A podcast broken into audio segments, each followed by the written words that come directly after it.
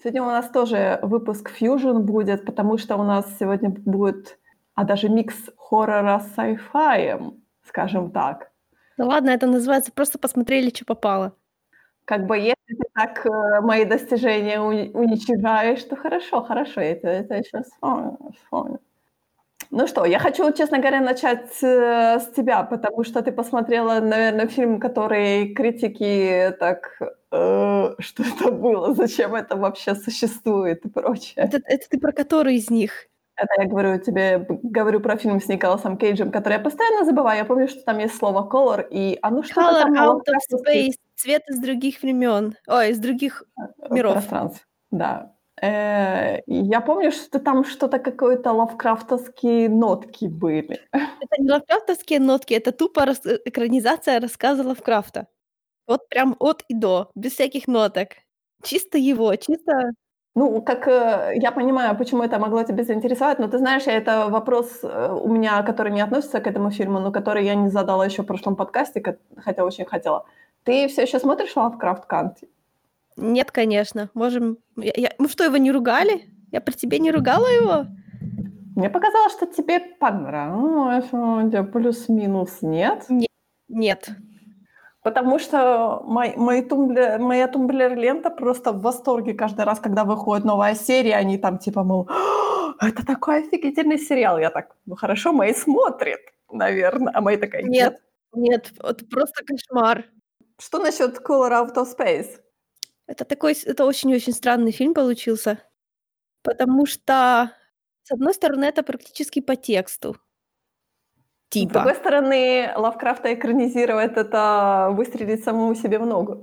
Ну, то есть суть рассказа была в том, что она была от лица ученого, который периодически на эту ферму приезжал, да, то есть они там как бы туда-сюда, этот э, главный герой этого рассказа, он, э, когда его там не было, он просто пересказывал, какие слухи до него доходили, потом он возвращался, что-то видел и опять уезжал. А тут они сосред... Это на такую маленькую ферму, которая находится где-то там, понятное дело, в штате Массачусетс. На маленькую ферму падает странный метеорит, и с семьей, которая жила на ферме, начинает проходить всякое страшное. Главный герой этого рассказа нам все еще есть, но он там просто, считай, второстепенный персонаж, потому что он то появляется, то уезжает оттуда, то есть это не с его точки зрения. Тут мы постоянно смотрим на э, семью. Вот я же говорю, а там начало и практически вся концовка, она как бы вполне лавкрафтовская, да, там вот это вот постепенное нагнетание того, что люди там начинают ходить с ума, от колодца начинает распространяться вот этот вот странный цвет, вообще, который, который, конечно, сделали пурпурным, но, блин, это после того, как я посмотрела кучу видео про людей, которые а, сейчас, сейчас же есть очки, которые можно дарить людям, которые а, от природы не, не различают цвета, и от этих Мгм. очков они начинают их видеть. И вот пурпурный цвет, он всем почему-то вот просто мозги взрывает, потому что они его не могли себе представить. Так что я понимаю, почему они пурпурный выбрали, такой пурпурный с какими-то разводами бензиновых кругов, знаешь. Те, кто делали всю визуалку этого фильма, явно очень протащились по этому рассказу. Просто вообще, вообще, вообще, вообще. Но все, что касалось с- людей, ну, они умерли ужасно, I guess. Я тут читаю на MDB, что говорят, что это самая лучшая, одна из лучших экранизаций Лавкрафта. Что все, все критики идиоты, и никто ничего не понял. Нет, просто с точки зрения вот что именно случилось, это вполне лавкрафтовский. Просто там настолько... Ну, то есть люди там себя ведут ну, ужасно. Ну, я не знаю, там очень плохой вот человеческий аспект, очень плохо прописан. Там местами начинаются разговоры. Да, я понимаю, что эти люди должны как бы нести как бы про всякие непонятные вещи для остальных, да, но даже когда они вполне адекватны, там странные разговоры, странные такие... Ну, просто если бы там не было этого самого, господи, а, Николаса Кейджа, А, то То есть этот это фильм бы был проблема? гораздо лучше, потому что, не знаю, ну Кейдж, у него такой специфический стиль, он все превращает вокруг себя в такой вот, ну, то чтобы фарс, ну вот как-то он так странно переигрывает из-за того, что я думаю, что ему очень нравится этот рассказ, я думаю, что он приложил много усилий, чтобы все это выглядело так, как надо, потому что реально оно выглядит потрясающе. Ну вот ну, просто из-за того, что он сам вокруг себя тоже распространяет какой-то неестественный не цвет, но актерскую игру, очень странно. Ну, Если бы оттуда вы вырезать Николаса Кейджа, было бы гораздо лучше.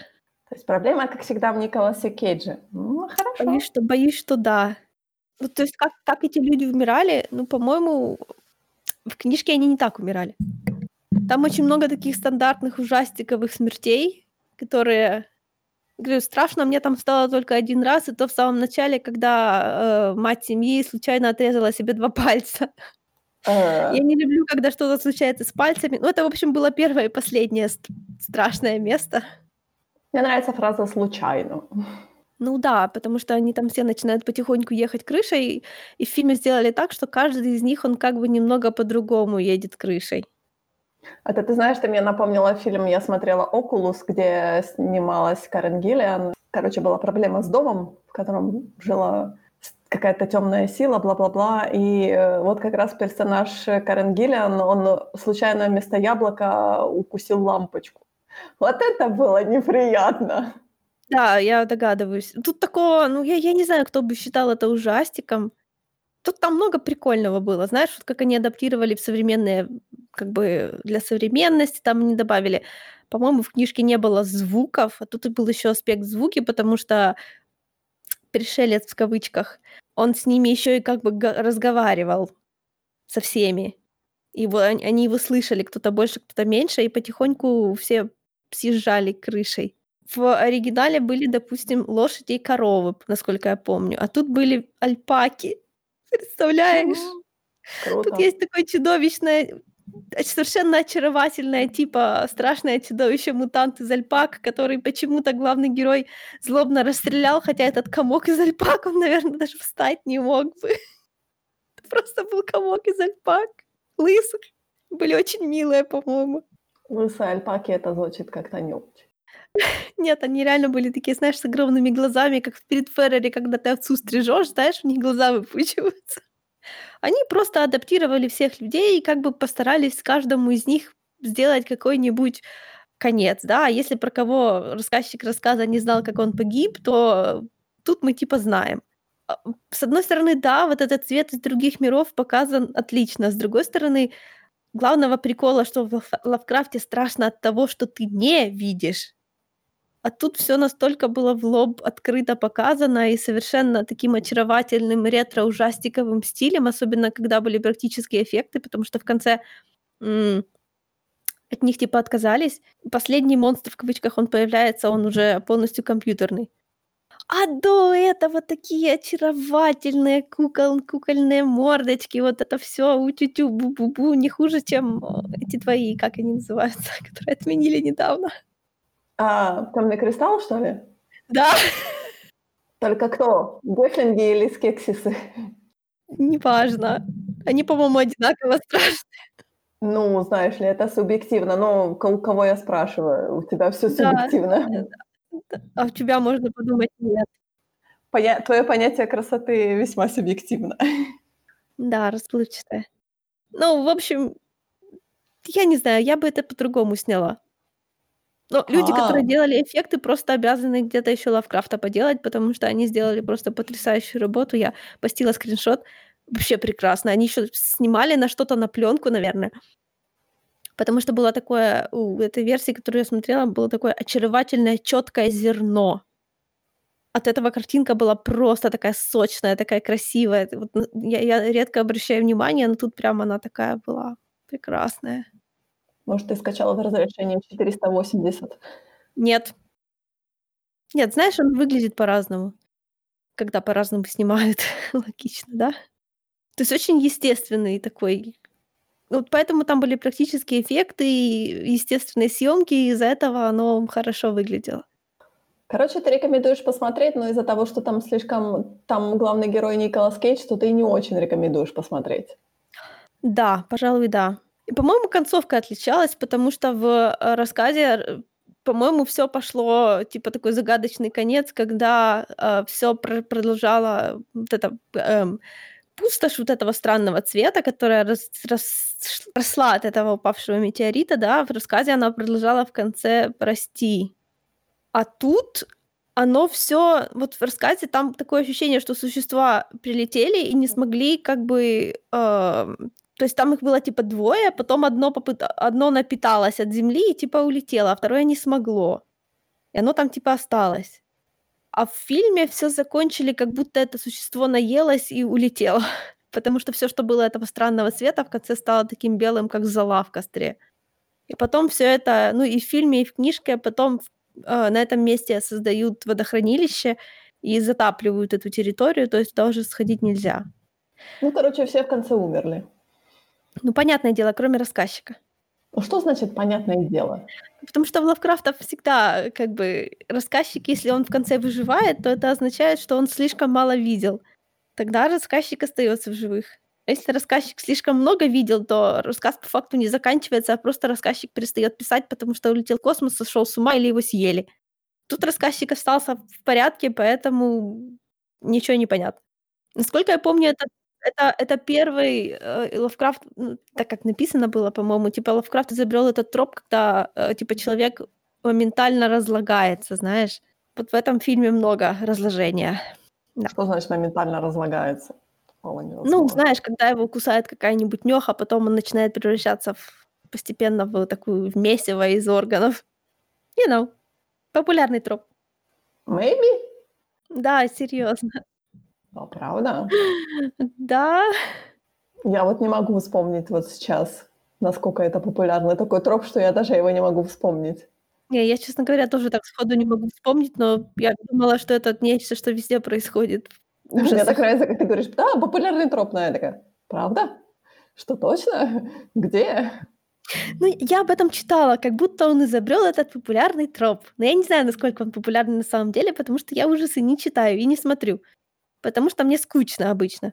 Ну, конечно, тебе ты и sci-fi не смотришь и не читаешь, потому что тебе скучно. Ну, правда, я немножко смотрю и читаю. Я, правда, заставляю себя, но я все равно стараюсь. Вот, видишь, это не доставляет тебе удовольствия, так что можешь себя не мучить.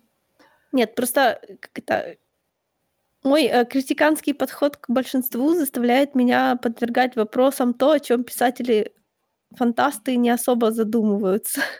Ты не получаешь, понимаешь, ты не получаешь от этого удовольствия, поэтому, поэтому тебе не стоит себя насиловать таким образом.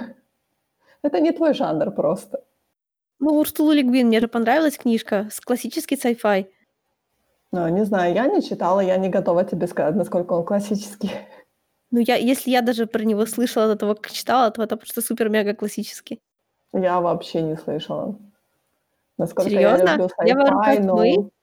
Нет, не слышала. Mm-mm. Я слышала.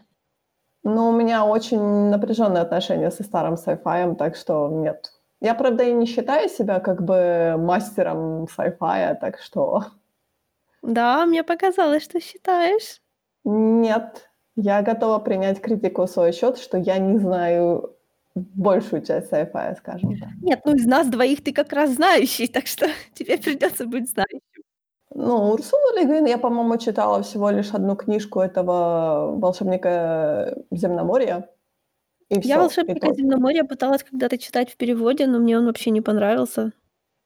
Ну, он скучновато немного, да. Но я дочитала его, и на этом мое знакомство с Урсулой Легвин закончилось. То есть, ну, вот левая рука тьмы просто шикарная, по-моему.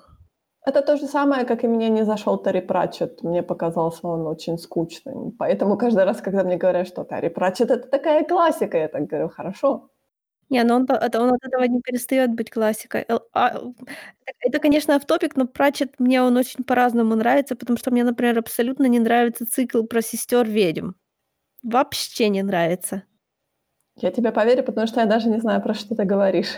У него в этом, в Discworld, у него там несколько сюжетных линий про разных персонажей. И он их писал типа в разнобой. То есть там, допустим, есть серия про королевскую стражу, есть про почту, есть про вот опять-таки этих ведьмочек. Вот мне ведьмочки не понравились совсем. Есть про смерть, наверное, самая известная его. по-моему, про смерть я какую-то читала книгу. И я читала еще, ну, понятное дело, про Чет Геймана, я читала «Благие предзнаменования», да. И все. Ну. И на этом мое знакомство с Терри Пратчетом закончилось. То же самое, как и получается мое знакомство с Сапковским. А, один рассказ, на котором я сказала, ну, хорошо, он существует. На этом мое знакомство я предлагаю закрыть. Это, конечно, ересь, но Джей Закари Пай гораздо круче Пратчетта, хотя у него только две книжки. Я вообще не знаю Да, такого ну, это тот же жанр, это, считай, юмористическое фэнтези, но просто Закари Пайк у него, во-первых, современное, во-вторых, про экономику. Шутки про экономику шутить смешные тяжело. Реально тяжело. А это просто Боже мой, очень смешное. экономика, Просто какой оно такое "Смеюсь и плачу" называется. Там очень много параллелей, типа там как-то если бы экономика в играх существовала по-настоящему, да, вот эти вот все рейды, вот эти вот все убийства орков, вот эти вот все погоды походы в данжены за сокровищами, да. То есть у него там типа получилось, что если так всё работает, это получается экономика, основанная на том, чтобы отнимать у как бы малоимущих, да, то есть у этих вот других народов. И там столько интересных всяких закавычек, параллелей с расизмом. Какая там армия армия тёмного властелина озаботилась тем, чтобы если мы расскажем всем, что мы на самом деле мы вас хотим убить, это хорошо, то, возможно, с нами не будут драться. И у них там был отдел маркетинга, у него был у них был летающий череп, который был head of marketing, который говорил, как на всех работах тебе говорят. Я не понимаю, неужели это не скучно читать? То есть мне этого хватает на работе. Когда я хочу почитать жанр, там, например, sci-fi или жанр хоррора, я хочу Нет, понимаешь, наиболее отойти от это реалистичности, буквально скажем так. голова. Нет, я понимаю, но это Как немёртвые всех уговаривали, что они типа: "Давайте вы тоже станете немёртвыми, это круто". Там сочиняли себе всякие слоганы, делали рекламу. Это, ну вот реально, смеюсь, настолько хорошая книжка, я не могу, их 2. Не знаю, ты знаешь, для меня это будет, знаешь, как учебник. Мне будет скучно, Триггер, наверно, читать. триггер. Ну, не триггер, просто будет скучно читать на самом деле. Да, но если продолжать жанр хоррора, да, скажем так, ну, хотя я не знаю, "Цвет других", не знаю, миров, э, считается, да, наверно, считается всё-таки жанром хоррора, потому что у нас Лавкрафт считается, э, папочкой жанра хоррора, да. Я же говорю, Лавкрафт- это как бы, э, хоррор негативного пространства большей частью, потому что там мотивация не там мотивации, понимаешь, ни у кого нету вообще.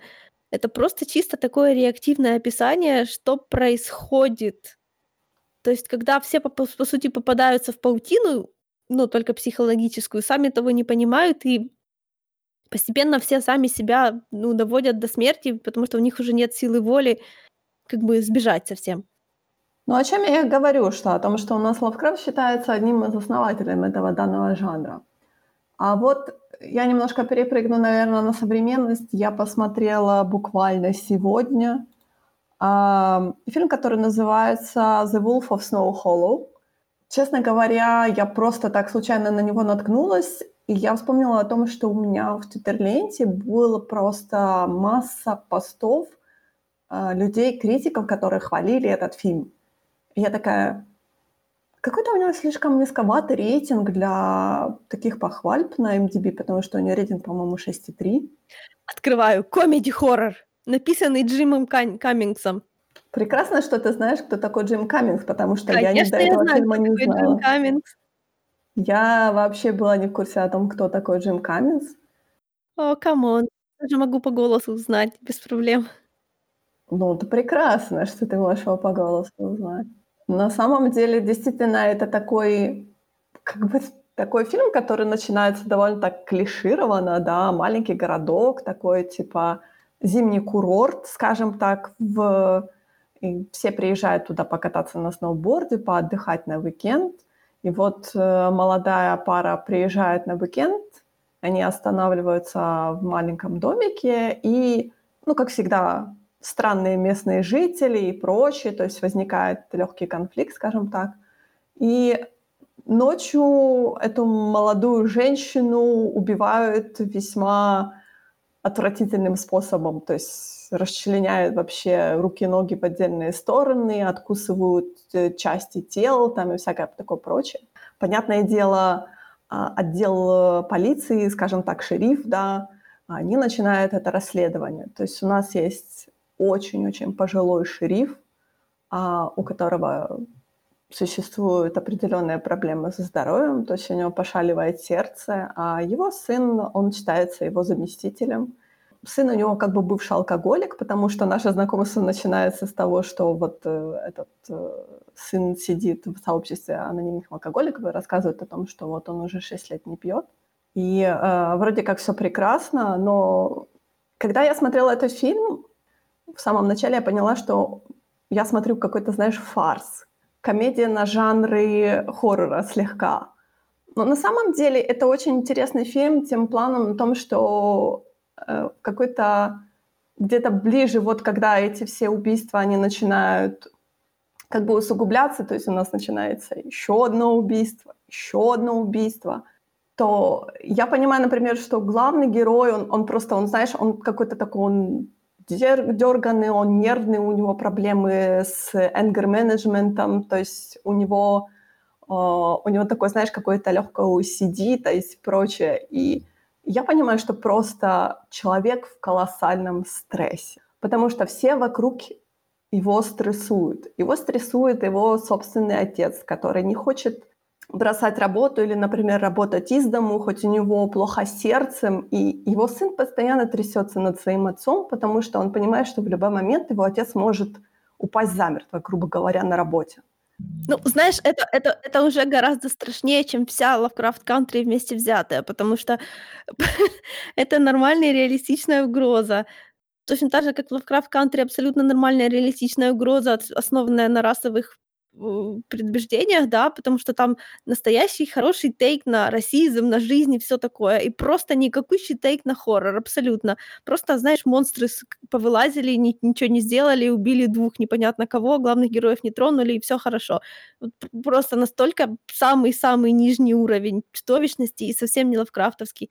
От меня уже твоего описания страшнее, чем Тут еще есть такой момент о том, что э, его коллеги как бы говорят, ну так как убийства довольно-таки они подозрительные, то есть э, форензик говорит, что это типа больш... ну, напало крупное животное, то есть там все вокруг него его, то есть как бы коллеги говорят, что, мол, это большой медведь. Типично, типично, да. Угу. Да, да, да. Он такой типа говорит, нет, это человек, вот сто процентов я вам говорю, что это человек. Они такие типа, большой медведь. А, второе убийство нашли волчью шерсть, нашли волчьи лапы. Наверное, это какой-то крупный волк. И кто-то так, знаешь, шутку, типа, мол, какой крупный волк? Типа, Вервольф. И он такой говорит, ну, какую чушь вы порите? Какой он Вервольф? Типа, Вервольф это вообще, типа, монстр из сказок. Это делает человек. Это никто не может другой сделать, это не может сделать животное, это делает только человек. Окей, okay, а на чем он это основывал? Ну, просто он основывал как бы на том, что э, Вервольфов не существует. То есть на рациональности, а, скажем м- так, он основывал это, да. Нас же как зрителя обманывает, потому что нам показывает Вервольфа. И мы такие, типа, мол, окей, то есть в этом городке существует Вервольф. И знаешь, как бы все складывается. Убивает только в полнолуние, убивает только женщин, и всякое такое. Такая, кстати, был очень интересный э, разговор у этого помощника шерифа, скажем так, есть э, заместитель, по-моему, или, по-моему, заместитель тоже у него женщина. Э, чтобы понять, типа, что такое все-таки вот этот э, вервольфизм, скажем так, он пошел в библиотеку, начал читать все эти книжки, и потом они едут в машине с этой его заместительшей, он говорит, слушай, я начал читать, и вот только, получается, Вервольф, ну, типа, Вервольфа берем в кавычки, да, Вервольфа нападает на женщину. Как вы вообще живете в таком страшном мире? И она так на него смотрит, говорит, ну, как-то. Да, все посмотрели в камеру. В итоге у него еще добавляется стресс, потому что его бывшая жена привозит в городок его дочку, которая собирается поступать в колледж в этом, по-моему, городке, да. Короче, на него навалится стресс со всех, со всех просто сторон. И я говорю, его все как бы стрессуют.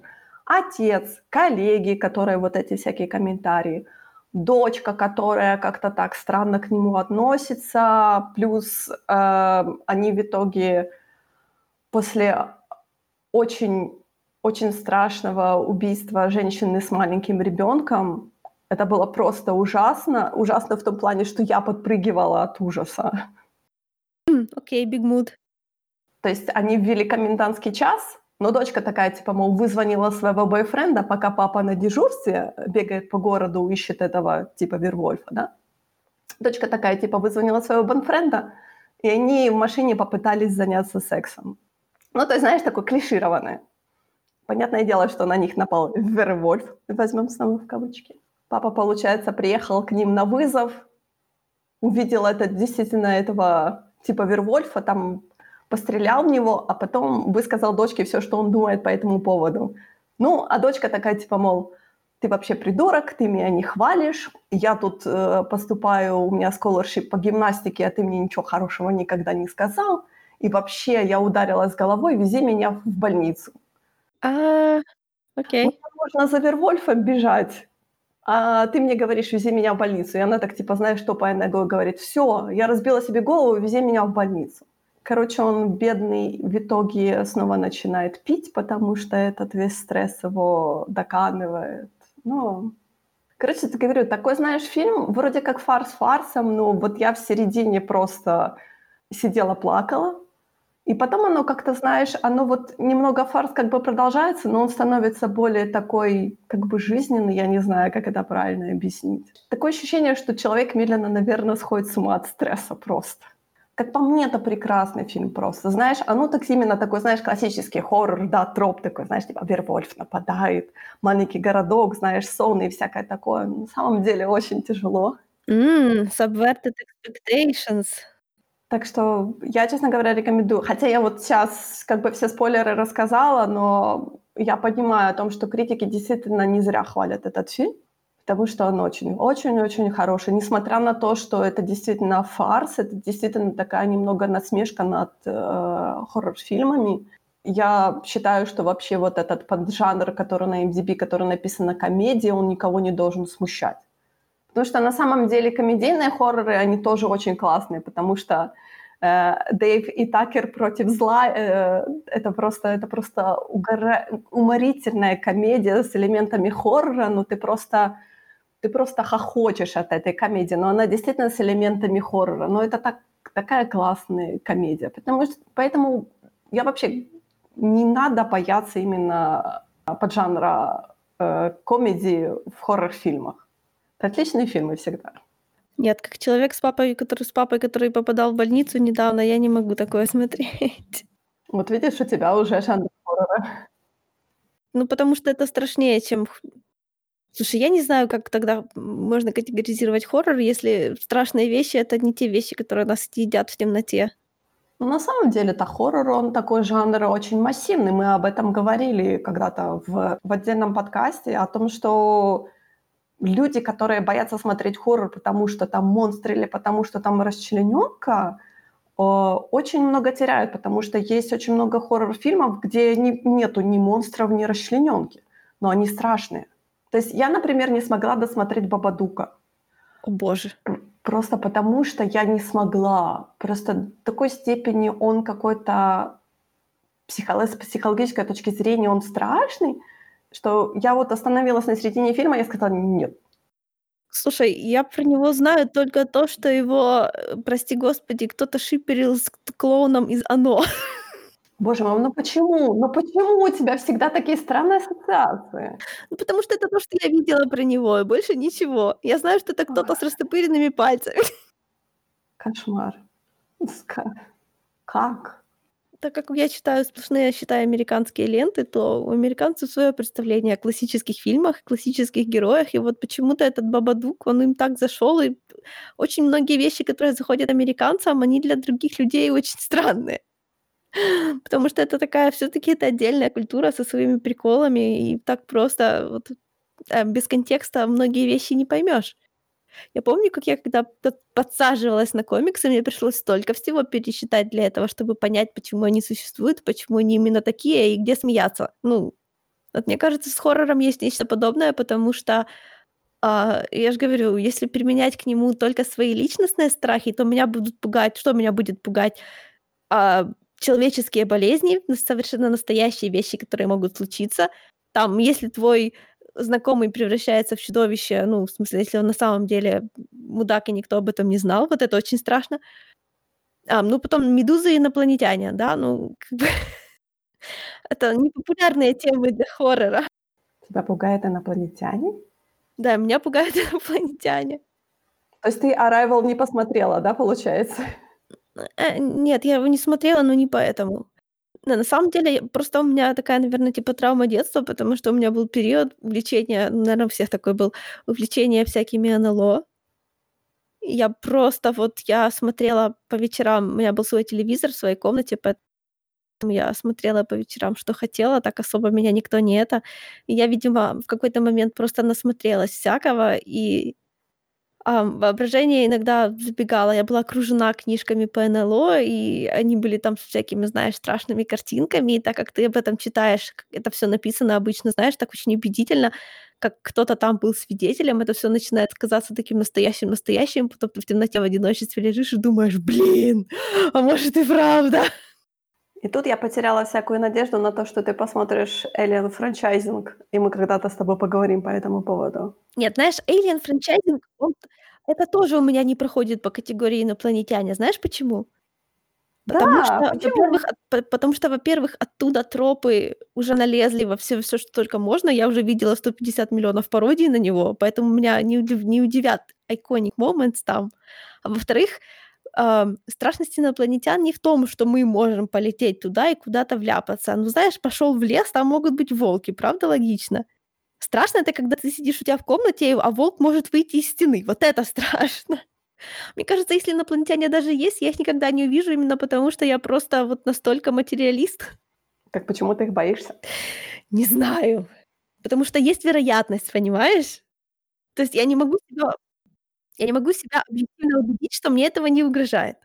На самом деле, когда я впервые посмотрела, э, "Чужого", о боже, какой ужас. Папа говорит: "Ты же понимаешь, что как бы по сути, э, чужие не могут существовать как бы с точки зрения, потому что представь, какая вероятность должна быть о том, что другое инопланетное существо будет иметь, например, ну, столько же пальцев, иметь такую типа человекоподобную строение, столько же пальцев типа на руках, как и у нас, да, всё Ну, такое это прочее там, называется например. конвергентная революция, по-моему, convergent evolution, когда, а, существа, которые растут в похожих как бы окружающей среде, да, хотя они могут быть из разных абсолютно видов, они всё равно становятся похожими, да. То есть там, грубо говоря, как жуки, которые живут под землёй, они точно так же гребут землю, как кроты, да, то есть у них есть какие-то похожие качества. Ну, такое случается. Это это это не совсем за пределами. Тут скорее прикол в том, что инопланетная жизнь, скорее всего, будет основана не на том химическом балансе, что и мы, и мы, скорее всего, просто совсем не сможем находиться в одной как бы физической реальности, потому что нам нужен кислород, а им, допустим, я не знаю, как там, на чём привыкли, э, Вот ты знаешь, вот в данном в данном контексте мне не очень нравится, как они поступили с в Пасифи Pacific Rim с вот этими, э, кайджу, да, когда они сказали, что у них, а, силиконовая структура.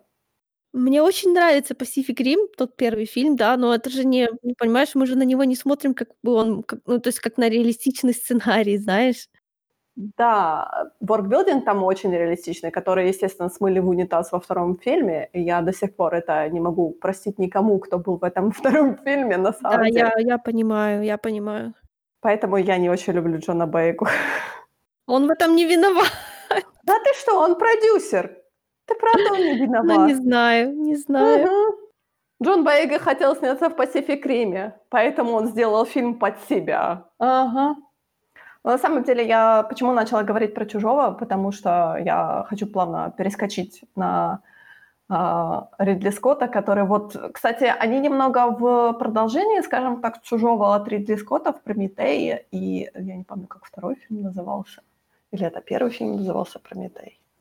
Короче, в франчайзинге "Прометея", который типа чужой, но н типа не очень чужой, они там очень хорошо показали о том, что, а, например, э, дроны "Чужого" от разных, скажем так, видов могут рождаться Короче, внешность у них будет немножко разная.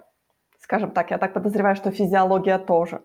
И это тоже очень интересный был момент. Но на самом деле, честно говоря, а, "Прометей" у меня вызвал очень много вопросов, очень много моментов таких, типа, мол, эм, что происходит? И то же самое сейчас на HBO закончился буквально пару недель назад сериал, который называется Raised by Wolves, который я начала, честно говоря, так немножко с прищуром смотреть, но на самом деле меня очень-очень затянуло. Но потом случилась десятая серия. Я сидела с таким сложным лицом, как я сидела после вот этих прометеевских фильмов, я сидела так думала, а что вообще произошло? Почему? Я прям как оно случилось? боюсь тебя пытаться трогать на эту тему, потому что я это... Я смотрела Прометея, я не смотрела Чужого. Прометей мне показался полной чушью, особенно в момент, когда эти две женщины убегали от катящегося колеса по дороге колеса, а не просто в сторону. От бублика? Ты знаешь, все по поводу этого прошлись. Это просто, с одной стороны, все вели себя абсолютно нелогично, что теперь оказывается, я теперь знаю, что это просто как бы этот канон у них такой, потому что, а, насколько мне известно, в первом в чужом ученые ведут себя супер нелогично, потому что это, потому что они типа лезут голыми руками куда-то или что-то такое, или так ведут себя вообще Они неосмотрительно. не ученые. Они абсолютно не... Вот в кто... первом фильме у нас нету ученых, по-моему. В первом фильме у нас просто группа, скажем так, людей, которые доставляют грузы э, ну, на какую-то другую, по-моему, станцию или что-то такое. То есть там у них есть андроид, который, типа, считается учеными. По-моему, у них какой-то есть, у них капитан был то ли медиком, то ли у них отдельный медик был и что-то такое. Но они не были учеными, они именно были как бы технарями большей части. Поэтому, ты знаешь, вот эта всякая претензия о том, что, э, типа, вы не придерживались протокола, но на самом деле там очень интересный факт о том, что все-таки они нашли какой-то остатки другой цивилизации, и у них загорелись глаза из-за того, что за сколько это можно продать, сколько денег можно за это выручить. Тут, кстати, в первом фильме очень хороший есть момент, когда вот э, именно наша главная героиня, Эллен Рипли, она не хотела пускать вот именно зараженного как бы человека, да, она говорила, что он должен просидеть в карантине. На что М. капитан ей сказал, что нет, нет, нет, мы, он умирает, мы должны его обязательно доставить в медотсек. Вот так вот. Не, ну знаешь, прикол, что теперь мы как бы в мире пост эм, пандемическом, мы теперь знаем, что большинство людей реально ведут себя как идиоты. На самом деле, да. Поэтому как бы э, критика чужого, она очень такая, знаешь, достаточно размытая. Потому что это, мне кажется, тоже один из тех столпов жанра я не знаю, жанра хоррора, потому что уже второй фильм у нас считается больше экшен-фильмов, чем жанром хоррора. Ну, как всегда, Джеймс Кэмерон у нас все сказал, «Эй, я сделаю крутой экшен-флик!» Ну, просто если все, если кто-то не будет вести себя как идиот, то хоррора не случится, знаешь. Поэтому кто-то должен совать руку во все розетки. Ну да, на этом же и построено, как бы, если все будут вести себя логично и разумно. Я, ты знаешь, постоянно вспоминаю в этом плане, как э, офф-топиком, как мы когда-то играли, еще когда мы играли в э, тейблтоп игры, когда мы играли в Root, э, когда мы играли с зверушками, и когда мы... Э, Олег нас пытался пытался устроить нам зомби-игру, а мы всю игру просидели на чердаке, потому что он сказал, что зомби, зачем нам выходить, если там зомби? Олег потом, я помню, так обижался на нас. Он говорит, я вам целый зомби-сеттинг придумала. Мы такие, а мы что, идиоты сидеть, типа, выходить к зомби? Мы здравомыслящие люди, мы сидим тут нам хорошо. А он всеми силами, там, сколько, три часа пытался нас выковырять с чердака. Мы такие, не. Ну, слушай, чтобы выковырять вас с чердака, нужно было обрушить под вами пол. Вот это бы сработало. Это было очень сложно. Он пытался нас всеми-всеми силами. Он на нас насылал какие-то стражу какую-то, а этого мы такие, типа, мол, а мы сидим в чердаке, нам хорошо. Зачем выходить в зомби? Вот я не понимаю этой логики, понимаешь? Если на улице зомби, сидите дома. Ну, я поздравляю, ваша пати прошла тест на выживаемость во время, во время зомби-апокалипсиса. Зато с вами не случилось интересной истории. Увы, да, вот в том-то и дело, что когда смотрите фильмы, помните о том, что если все ведут себя очень здравомысляще, то интересного сюжета не получится. Обязательно у вас в пати должен быть идиот, который наступает на все грабли. Так вот, возвращаясь к Raised by, by Wolves, там очень интересный такой сюжет немного. Сериал э, начинается с того, что два андроида прилетают на планету Кеплер с целью, чтобы, как это правильно сказать, возобновить человечество. А, то есть они прилетают с набором там эмбрионов, выращивают как бы шестеро детей. по как бы обстоятельствам из этих шестерых детей выживает только один ребенок, мальчик. Вот они, получается, пытаются как бы его вырастить. А потом в какой-то момент к ним в их маленькое вот это поселение прилетают еще люди, выжившие с Земли. И вот постепенно рассказывается история о том, что э, на Земле случилась война между двумя фракциями. Была фракция атеистов и была фракция религиозная. Что, реально атеисты пошли воевать? У них же нет ничего общего между собой. Не то чтобы там, получается, вот эти две, э, одна фракция религиозная, они митраики, они как бы поклоняются Солу. Они как бы как захватчики. То есть, э, по сути, атеисты и те противоборствующая сторона, она просто называется атеистами. То есть это просто те люди, которые противостоят вот, этой, э, вот этим митрайкам. То есть они могут быть не обязательно атеистами, которые не верят там, в Бога, они просто не верят в Соло. И поэтому вот э, как бы идет священная война. Атеисты не верят ни в кого. Если человек, который не верит в какого-то одного бога, но может верить в кого-то другого, это не атеист. Я тебе говорю, что Митрайки называют их атеистами, потому что они не поклоняются их богу. То есть для них ага, они ну ладно, атеисты. Хорошо, да. Религиозные люди так себя ведут, это правда. Короче, они развалили землю. Все для земли закончилось плохо. Но вот э, Митрайки как бы собрали своих, как они говорят, лучших представителей и посадили их в ковчег, который летит куда-то заселять другие планеты. Там они будут типа нести священные, священное знамя Соло на другие планеты. И ну, они, по сути, по сути, это, знаешь, что-то типа крестоносцев, скажем так. Ты знаешь, с вот этим митроизмом очень связанные у меня ассоциации с, с Dark Soul. Я даже зашла на Reddit, Reddit такая, типа, мол, «Хей, кто-то еще увидел эти ассоциации?» Все такие «Да-да-да-да-да». А, потому что они говорят praise soul, знаешь, как вот этот, как э, соле. И они тоже любят вставать это в позу. И они, кстати, носят у себя на груди вот это солнце, которое у Соле есть. Это так смешно, честно Знаешь, говоря. Знаешь, Dark Souls настолько ничтожны. Я мечу бис- бисер перед свиньями. Слушай, ты сама не играла, окей? Я уверена. Я чуть-чуть играла. Я знаю, кто такой Солер. Чуть-чуть я тоже играла. Но я не прошла, да. Я не смогла. Как это? Ты читала что-нибудь?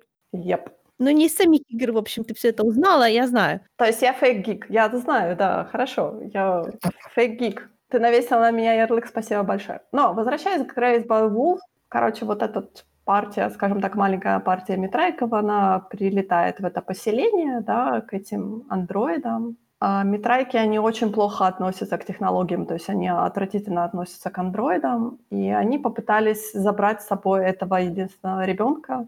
Главная программа для андроидов — это то, что нужно растить и защищать этих детей, да, и тут один единственный ребенок, и, короче, э, женщина-андроид, она, получается, сорвалась, Оказалось, что она принадлежит к такой немного такому виду андроидов, которые называют некромантами. То есть они абсолютно смертельные, они были выведены митрайками для того, чтобы уничтожать, скажем так, а, атеистов. Oh my God, what the fuck? Sounds reasonable. Она там по ним прошлась косой, по этим митрайкам, которые прилетели. А, в итоге прилетела на этот ковчег, сделала ковчегу очень плохо. И ковчег упал на эту же... На Кеплер, короче, упал. В итоге у нас до конца серии у нас было такое очень интересное, скажем так, брожение по Кеплеру о том, что Митрайки пытаются понять, что это вообще такое, почему Сол их сюда забросил, э, эти андроиды с детьми, а она еще с ковчега забрала еще пятеро детей, чтобы типа добить скажем так, добить до того числа, который у него был ранее. Uh-huh. Они как бы раз, раз, разновозрастные были, и очень интересные там велись дискуссии по поводу того, что э, как вот религия сталкивается с ну, скажем так, с атеизмом, да, с неверием в их бога, и как эти дети воспринимают как бы то, что э, этот андроид им говорил о том, что как бы с ее как бы прагматичного, с ее прагматичной как бы точки зрения о том, что Сол, он не существует, да, как бог, и она говорила, что как бы технологии, они важнее, то есть математика важнее и прочее. А потом все стало очень странно, потому что оказалось, что на Кеплере раньше были человекообразные какие-то существа, но они деградировали, то есть они деградировали настолько, что они превратились в каких-то таких, э, как бы более животную сущность, скажем так. Потом на этом Кеплере нашелся какой-то загадочный странный куб. Там такой, знаешь, там полный Прометей пошел. Окей, слушай, ты мне только скажи, там есть концовка? Нет, он на продолжение пошел, на второй сезон. А, Это же не законченный сериал. То есть последняя серия была очень странной. Опыт мне подсказывает, что если нечто выглядит рационально заманчиво в начале, а потом начинает набрасывать новые загадки, то, скорее всего, э, это все кончится большим пуком, потому что ответов у них нету. Мы, конечно, посмотрим. Посмотрим, это все-таки не от создателей Лоста, как бы. Хотя ты знаешь, я, наверное, с тобой соглашусь, потому что я все-таки вот, например, от третьего сезона Westworld я ожидала хотя бы каких-то таких, знаешь, ответов на вопросы, а в итоге финал третьего сезона Westworld мне дал еще больше вопросов. Я так, может, хватит. Тот, кто умеет накручивать, должен уметь и раскручивать. Если накручивание тебе нравится, но пока нет никаких демонстраций, демонстраций того, что автор знает, как раскрутить, ну, бросайте. Оно того не стоит. Не, на самом деле они вот в «Воспитанные волками», они раскрутили как бы часть линии, то есть они показали часть линии, но вот в последних двух сериях они закрутили такую сюжетную линию, что просто я сидела так. Я понимаю, что вы повесили клифангер на второй сезон, но я не уверена, что я хочу посмотреть второй сезон из-за этого клифангера, потому что я ни черта не поняла в последней серии. Вообще, что вообще произошло? Почему это произошло? Что? Как? Кто эти все люди? Нет, ну я знаю, конечно, кто эти все люди, но все равно зачем? Как? Почему? Как оно все раз... Боже мой, что будет? Вот меня, меня подорвала просто последняя серия. До последней серии все было более-менее ровно, то есть оно все объяснялось. А потом случилась последняя серия, и ты такой, «Э, окей. Так что, но я с удовольствием смотрела этот сериал. То есть просто, но я теперь не знаю. Я даже боюсь, честно говоря, гуглить в интернете. Знаешь, как всегда на Ютубе есть каналы типа, мол, а на самом деле автор имел в виду вот это и вот это. Вот это я боюсь гуглить на Ютубе, потому что я думаю, что там теория будет масса. Потому что народ любит подтягивать к этому сериалу какие-то библейские отсылки, какие-то мифологические отсылки. Да, я вижу частично, но вот как-то ваши библейские какие-то отсылки, они какие-то слишком, слишком какие-то, не знаю, Нет, ну, знаешь, если, если, если в каноне противостояния религии и атеизма, ну, с точки зрения этой религии, то религиозные же параллели, они, наверное, должны быть. Ну, а, Вообще, слушай, религия и космос встречаются в таком интересном месте, потому что а, на самом деле, то есть, казалось бы, да, что должны быть очень очевидные истории, в которых, ну, должно выясниться, что, как, грубо говоря, ангелы есть, но они на самом деле инопланетяне. Но на самом деле, когда я пыталась это искать, хотя мне кажется, что это вот просто, знаешь, ну, логичнейшее продолжение нашей культуры, да, когда я пыталась такое найти, то оказалось, что тот несчастный Прометей- это максимум, на что способна sci-fi культура в этом отношении, что очень-очень странно. о том, что человечество создали другие инопланетяне? Что ли, тебе Ну это да, интересно? типа того. Да, да, я даже не имею в виду создали, а вот именно чтобы были прямые параллели между всякими там, не знаю, библейскими фигурами, да, чтобы конкретно дались ответы на вопросы, да, что вот X был Y на самом деле. Я такого не нашла. Как бы они подводят в сериале о том, что как бы этот Сол, он ведет своих последователей, то есть он им подбрасывает какие-то знаки, он типа а, выбирает себе человека, который его слышит и прочее. То есть он типа как бы нашептывает людям, которые в него верят, какие-то какие ответы на их вопросы. Вот это у меня вызывает как бы большие э, как, потому что, знаешь, как бы Что значит как? Они в это верят, вот и так. Это может быть как это может быть как реальностью, так и их воображением абсолютно легко. Да, но они вот, например, в последней серии они именно дали такой жирный намек о том, что Сол знает а, ответы на те вопросы, на которые никто не должен знать ответов, как бы так. Ну хорошо, то есть Сол настоящий. Ну, а вот тут вызывает вопрос, потому что я читала о том, что есть предположение, что Сол это типа как искусственный интеллект, потому что а, метрайки как бы они э, отринули всякие технологии, но при этом они построили этих андроидов-некромантов, которые вообще мега прогрессивная технология. Зачем нужны андроиды-некроманты, можешь мне сказать? Чтобы уничтожать других людей. Но некроманты — это не, не Ну, они так называются просто. Да, но это не логичное название. Некроманты Но это те, кто поднимают мертвых. Ты придираешься к человеку, который не Подозрение. Как сейчас модно говорить из-за Us sus. Как бы метраикам говорят про эти технологии, они говорят, что у них есть scriptures типа соло, в которых эти технологии были написаны. Типа, поэтому они взяли эти scriptures, грубо говоря, и построили этих супер-пупер андроидов-убийц. И вот тут тоже вызывает вопрос, типа, откуда? Сас. Но что тебя именно вызывает подозрение в данном моменте? Ну, потому что все это подозрительно. Ну, понятное дело, что все это подозрительно. Да, хорошо, ты меня уговорила. Я, я. Религиозная группа, которая не поддерживает технологии, но при этом создает этих убер-уникальных андроидов, да? Ну, это стандартное двуличие для религиозной группы. Понятное дело, но все равно как бы они а, отвратительно относятся к андроидам, при, при этом имеют доступ, опять-таки, к каким-то мега продвинутым технологиям, которые, как они говорят, что им дал Сол. Поэтому я говорю, поэтому я более или менее верю в, э, в ту теорию о том, что Сол — это типа искусственный интеллект, что вполне возможно, что, например, у этих метраиков э, есть какие-то чипы в голове, и им этот искусственный интеллект что-то там нашептывает, да, скажем так. Это более или менее такое логическое оправдание. Это, знаешь, у меня э, есть достаточно эзотерического бэкграунда, чтобы сказать тебе вот что. Вот эта вот тема основана на... Есть такая... Потому что у нас есть типа две древние цивилизации, которые находились друг от друга на разных концах света, да, это э, Северная Африка и Южная Америка. Э, Древний Египет и ацтеки. И те, и те поклонялись Солнцу, и, и те, и те а, строили строения, которые достояли до наших дней, которые были вот это, вот знаешь, классические такие ам, э, теории заговора, да, чем, как, как были построены эти пирамиды, потому что там, и там были пирамиды, пирамиды, которые были построены по просто потрясающему инженерному решению, то есть математика была применена просто потрясающая, еще каким-то образом они умудрялись а, нарезать камни, гранит пазлами, так что они прилегают друг к другу крепко-накрепко, что даже нельзя там нож засунуть между этими камнями.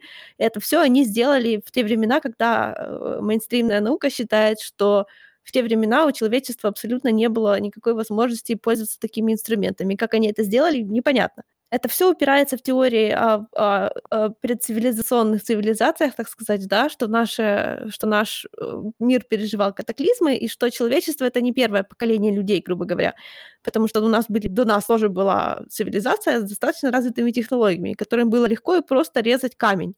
Ты не забывай о том, сколько, сколько столетий строились эти пирамиды. Не очень долго.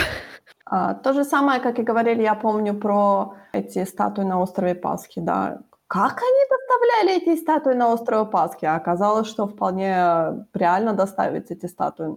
Ой, нет, нереально. Стат ста статуя, на которой они потестировали этот способ с веревками, она была в like, в 10 раз меньше, чем те, которые там на самом деле Там, стоят, не поэтому с не веревками, а там было, по-моему, с, э, с бревнами было что-то такое. Yeah, well, anyway. Anyway. То есть большие то есть боль то есть такие большие вещи строят, like, большие цивилизации, у которых есть много ресурса, да. Ну вот вот эти вот все постоянные обговорения вот этих вот доцивилизационных цивилизаций, они напрямую связаны с с этими идеями про то, что они в те времена люди легко путешествовали достаточно, да, они как бы друг друга знали и менялись как бы технологиями и все такое. То есть, да, у них было много общего, там резко камня, да, и то, что они и те, и те верили в бога солнца. Опять-таки, тут уже начинаются совсем теории заговора, да, что, может быть, как это, э, эту информацию принесли, like, боги солнца, ну, you know, сверху прилетели. Хотя мифы про создание, они очень интересны. Я, например, недавно узнала, что австралийцы верят в этот вот э, ам, абориджинал, австралийский миф про творение, рассказывает о том, что люди, и, типа, древние боги вылезли из-под земли. И там такие крепотные иллюстрации, что вот это пострашнее, чем чужое, я уверена. Но вулканы. Потому что когда, не, не, не, потому что когда, когда рисуют на стенах пещер вот этих вот странных существ с огромными черными глазами, это, это, это крепотно. Белая кожа и огромные черные глаза. Вот так они их рисовали, это, это, это занимательно. То есть вот в целом вот эта вот тематика, да, возможно, нас создал богов и технологий, она давно ходит рука об руку вот эти вот все мыслительные процессы. Я прям чувствую, что этот сериал тоже э, мне будет интересно посмотреть, потому что я знаю эту кухню немножко, и он тоже к ней принадлежит. Ну, прекрасно, потому что, я говорю, у меня осталось э, не, не очень приятное послевкусие после последнего после последней Нет, я же тебе говорю, я, я не верю, что э, творцы слишком запутанных вещей знают ответы на вопросы. Еще ни разу не знали, понимаешь? Я еще не помню такого, чтобы я что-то досмотрела такое до конца и подумала, вау, вот это вы все с самого начала хорошо распланировали. Ну, подожди, ты не посмотрела сто процентов, так что, пожалуйста, скажем так, даже если ты посмотришь 99, 99,9% даже останется вот этот 0,1%, который вполне возможно, Сомнение. что знают, что Сомнение ЖПГ. Ну вот видишь, суспект. САС. А, ну вот как-то так. Но я говорю, ну тут, тут я поняла, что, что многие Ридли Скотта видно. Потому что это я не сказала, что это сериал вообще-то Ридли Скотт. Да, я да, начала... Ты, ты, ты сказала, ты сказала, что мы перейдем с чужого. Но тут он больше, больше прометеевский, скажем так. И по стилю съемки, скажем, и по цветовой гамме, и по сюжету. То есть вот тут более Прометей. Понятное дело, что Ридли Скотт уже старенький, он уже снимает так, он, как он хочет снимать, и уже э, заветом, как бы так сказать, первого чужого он не следует. А зря, а зря. Я так понимаю, что этот сериал, он не страшный. Ну, это не хоррор. Там тебя не пытаются пугать вырыванием чужого из живота. Тут есть как бы страшные моменты, но он, да, он не считается хоррором. То есть это sci-fi такой, скажем. Но там есть пару моментов, которые ты так... Нормальный сериал, нормальный. У меня, меня затянул он. Но я знаю, что у тебя там еще что-то есть. Convergent, нет, не Convergence, как оно Coherence. Coherence. Когеренция. Это sci-fi, построенный на э, теории, э, теории интерпретации квантовой механики, которая называется многомировая интерпретация. Это вот эта вот штука, что каждую секунду появляется новая вселенная, и все эти вселенные существуют одновременно. Ну или как минимум их вероятность существования есть, и вселенная на самом деле одна. Но просто там штука в том, что этот фильм начинается абсолютно совершенно непонятно, что это будет реально sci-fi, потому что там собирается компания, там три пары взрослые или четыре. Ну, в общем, собирается куча взрослых людей, которые уже хорошо за 30, которые там собираются вечером там поговорить о вещах, как там ля-ля-ля, фа как дела, как... Ну, в общем, старые друзья встречаются.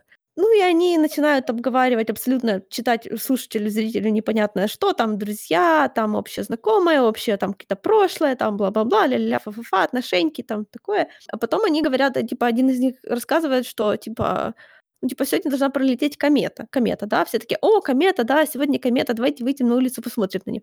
Ну, они такие выходят на улицу, в общем, так, так смотрят на комету, ну, что-то такое, возвращаются, садятся за стол, начинают опять трепаться, а тут у них потухает свет. Они начинают выглядывать в окна и смотрят, там, типа, вообще ничего нету, как будто тьма везде, типа, во всем районе отключили, ой-ой-ой.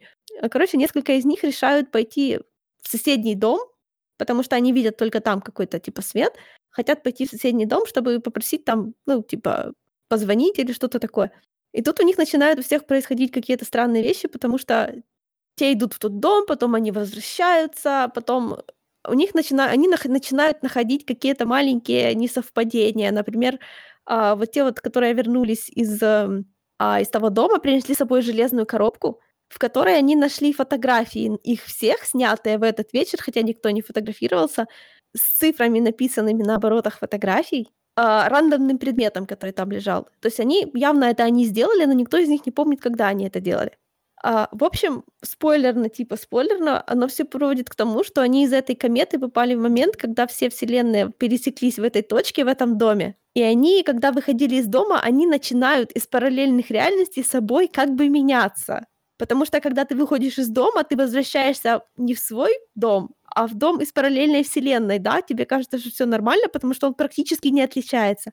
Но потом они начинают находить не, э, типа несовпадения и такие временные типа петли, да, то есть э, некоторые из их компаний что-то делали раньше, что-то позже. Потом они пытаются каким-то, то есть вот эти наши, они типа неплохие ребята, они пытаются каким-то образом Uh, думают, что им нужно вернуться всем в свои дома, чтобы, когда комета пройдет, чтобы они оказались на своих местах. И смотрелось это очень интересно. Вот серьезно, фильм, в котором все происходит в одной комнате, считай, да, все только выходят на улицу к машине, и больше никаких локаций нету. оно одновременно интересно, непонятно, что происходит, ответы даются совершенно логичные, да, ты потом начинаешь сам догадываться, что уже случилось что-то, о чем тебе не рассказали. Единственное, что в этом фильме так себе, это концовка, казалось бы.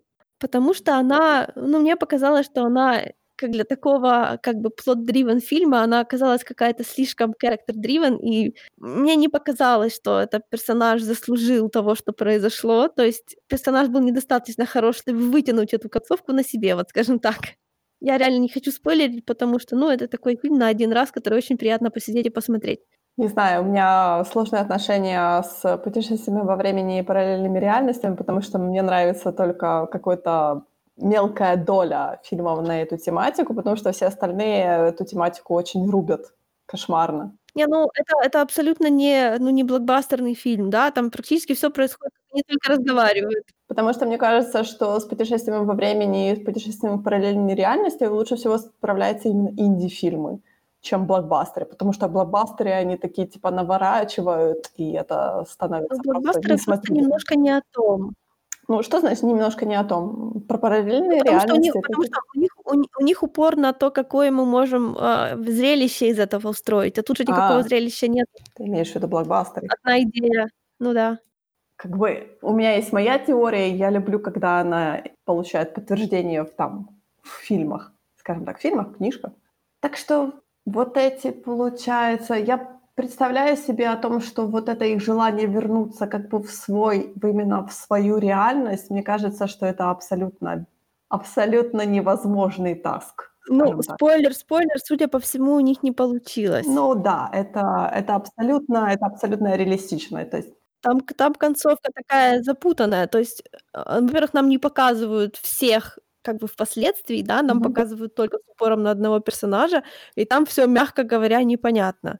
Более того, если начинать, досмотрев до конца, если начинать пом- вспоминать сначала, ты начинаешь понимать, что там вот эта вот неправильность пошла с самого начала, даже когда я ее еще, грубо говоря, не заметила и думала, что это потом будет как-то объяснено.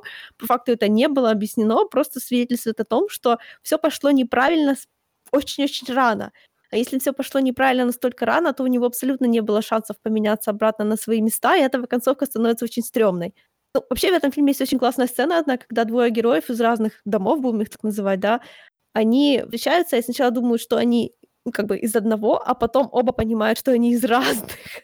вот это было очень стрёмно почему-то. Наверное, потому что это было не то чтобы реалистично, ну, просто там не было как бы злодея, понимаешь? А просто они друг другу было видно, что они просто абсолютно чужие друг другу, инопланетно чужие. Прикольно. А когда, ну, пишут какой-нибудь тайм-тревел, то обычно же выбирают какую-то из существующих как бы тут теорий, да, потому что uh-huh. не во всех канонах, будем их так называть, существует много линий, да. В некоторых... Вот, мне, кстати, больше всего нравится, когда линия фиксированная, все как бы так задумано, что что бы ты ни сделал в прошлом, ты это уже сделал в будущем, и все равно, ну, то есть ничего не поменяется, потому что оно все в любом случае подстраивается друг под друга. Типа же этот прикол, когда если ты отправишься в прошлое, бьешь Гитлера, то а, его семья установит кого-то другого, этот другой поведет себя точно так же. Или там стандартный пример, который все приводят, это Гарри Поттер, когда э, там оказалось, что с точки зрения Гарри, то, что случилось с ним, он еще в будущем не знал, что это сделал он, который в еще более далеком будущем отправится в прошлое и как бы замкнет эту линию, да. Ему было абсолютно непонятно, кто сделал X. Оказалось, что это он сам. То есть ничего нельзя поменять. Мне, честно говоря, вообще не нравятся вот эти теории о том, что э, путешествие во времени, ты придерживаешься одного и того же, грубо говоря, одной и той же реальности, скажем так. Раз, разве это теории? По-моему, это просто подходы, которые под, ну, как бы как ты в своем каноне решишь, так и будет. Потому что квантовая механика, она, по-моему, очень мультиверс-френдли. Ну да, что но мне на не самом нравится. деле, мне кажется, ты знаешь, это читерство. Это то есть, когда вот у тебя есть дорога, и ты по ней идешь, да. А тот вариант, когда внезапно твоя дорога разветвляется на миллионы других дорог, которые похожи, и ты такой, бляха, куда мне идти? Вот это мне, мне кажется, намного интереснее, чем просто, а, у нас прямой путь. Не, ну просто тут, понимаешь, тут она или одна, или бесконечное, или их вообще абсолютно бесконечное uh-huh. количество. Uh-huh, uh-huh. И бесконечное количество, оно мне интересно, потому что оно бесконечное. Потому что если они все как бы а, одновременно существуют, то как бы ну, ничто не имеет больше веса. Тут просто тупо можешь делать что угодно, и все это будет двоиться, множиться и растекаться, как осколки на стекле. Мне больше этот вариант нравится, потому что мне кажется, что он создает именно такого рода как бы сюжетный конфликт, потому что когда одна, оно скучно. Так в том-то и дело. Если ты если ты, что бы ты ни делал, создаёт новую линию, то ты больше не можешь повлиять на другие, да, потому что ты что то есть ты- это отдельная сюжетная линия, считай. Все твои поступки создают отдельную отдельную вселенную. Да, да-да. И ничто не может иметь значения, значит. Да. Это скучно. Ну, у нас разные понятия про скукоту. Потому что мне больше нравится такая хаотичность. Тебе надо тебе надо прямую дорогу, так знаешь, так шоры. Ну почему шоры? Ну, потому что это шоры. Потому что, мне Это не кажется, с шоры. точки зрения сценариста это очень нелегко. Потому что только ограничение создаёт креативность. Я не знаю, мне больше нравится хаотичность именно сюжета. Хорошая хаотичность сюжета. А такой сюжет, который имеет прямолинейность, мне кажется, скучновато. Тот, кто начинает путешествовать по таким параллельным вселенным, если это, конечно, не опять-таки не авторская вселенная, где этих параллельных вселенных, то есть тебе приходится все писать, тогда их всё равно получается ограниченное количество, потому что твои возможности ограничены. Если ты радостно говоришь, что всё канон, то получается ничто не канон. То есть если Да. всё есть, то не имеет значения. Да. Это я буду я буду бороться плотью и кровью против этого решения. Боже. Какая-то принципиальная в своей прямолинейности. Ну, хорошо. Я стараюсь. Кстати, Да. я хочу тебе напомнить, что буквально через 2 недели "Мандалорец" начинается. Что, серьёзно? Хочу тебе напомнить о том, что через 2 недели у нас будет конец октября. Слушай, это просто а куда куда всё это время делось? Только что ж был 1 сезон. Что значит, куда всё это Кошмар. время делось? Прошёл год. Ужас, ужас, коронавирус всё съел. Я не знаю, может, ты не заметила, но прошёл целый год. У меня много чего Нет. случилось за этот год. Да, у меня тоже, но всё это как будто 3 щелчка было, а не целый год. Это, Мэй, называется старость. Когда время летит, Нет. не замечая, это называется старость. Это называется коронавирус и сидение дома, когда все дни не отличаются друг от друга. Ну ладно, предлагаю за сим заканчивать. На следующей неделе, на самом деле, я хочу посмотреть новый хоррор-сериал от Майка Фланнигана, который на "Нетфликсе", "Haunting of the Bly Manor". Я, честно говоря, подозреваю, что он меня оставит не в очень хорошем психологическом состоянии, но я его хочу посмотреть, потому что "Haunting of the Hill House" был очень хороший, но на последних 2 сериях я плакала не переставая. Я не знаю, хочу ли я это прожить ещё раз, но я попробую его посмотреть. Так что я думаю, мы можем продолжить свой разговор про хоррор в следующем подкасте. Либо ты можешь смотреть дальше sci-fi. Ну, я попробую. Попробуешь. Alien франчайзинг? Не знаю. Понимаешь, он у меня проходит не по уровню, не по мне неинтересно его смотреть, вот понимаешь? То есть там нет никакой загадки, которую мне нужно будет решать. Я г я гораздо с большим удовольствием посмотрю какой-нибудь инди непонятно что, где всё будет закручено и непонятно, а потом буду сидеть думать: "Ух ты, а что ж там на самом деле было?" Чем буду смотреть, как Эллен Рипли убегает от инопланетянина. Ну, come on. Тогда, может быть, "Куб"? Может быть. Я до сих пор хохочу. Ну ладно, что, говорим пока? Да, пока.